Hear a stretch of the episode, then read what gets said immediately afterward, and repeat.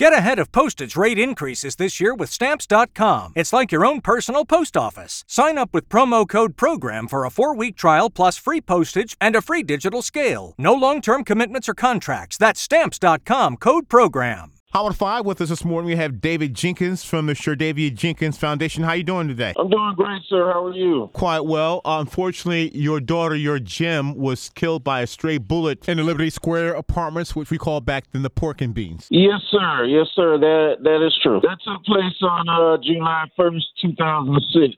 She was nine years old at the time. Today in 2022, how old would she have been? If she was alive, it'd be five milestones that we'd be celebrating her life She'd be 25, sir. Each and every year at the Sherdavia Jenkins Park, which is located Northwest 62nd Street and 12th Avenue, there's a remembrance, and it will take place today as well. Yes, sir. And Waterman of the uh, Mega, she's a part of it, a big part of it. And uh, definitely at 12 p.m., everything's going to start. It's going to be a uh, ceremony. We're going to be gathering, and some of the uh, developers of the new uh, Liberty Square, they want to be a part of it. This is just something we're building for a future because it's been it's been five milestones in our quest for peace in in that neighborhood. And Mr. Jenkins, the time of your daughter's passing by that stray bullet, she was right in front of her house on the porch. She was on the porch playing with her younger sister, and when the shooting broke out, she pushed her sister in the house. But before she can get in the house, she was struck and she was struck by that stray bullet and did not survive. And she's had a promising future. She was a chess champion at nine years of age. Yes, sir. I couldn't beat her.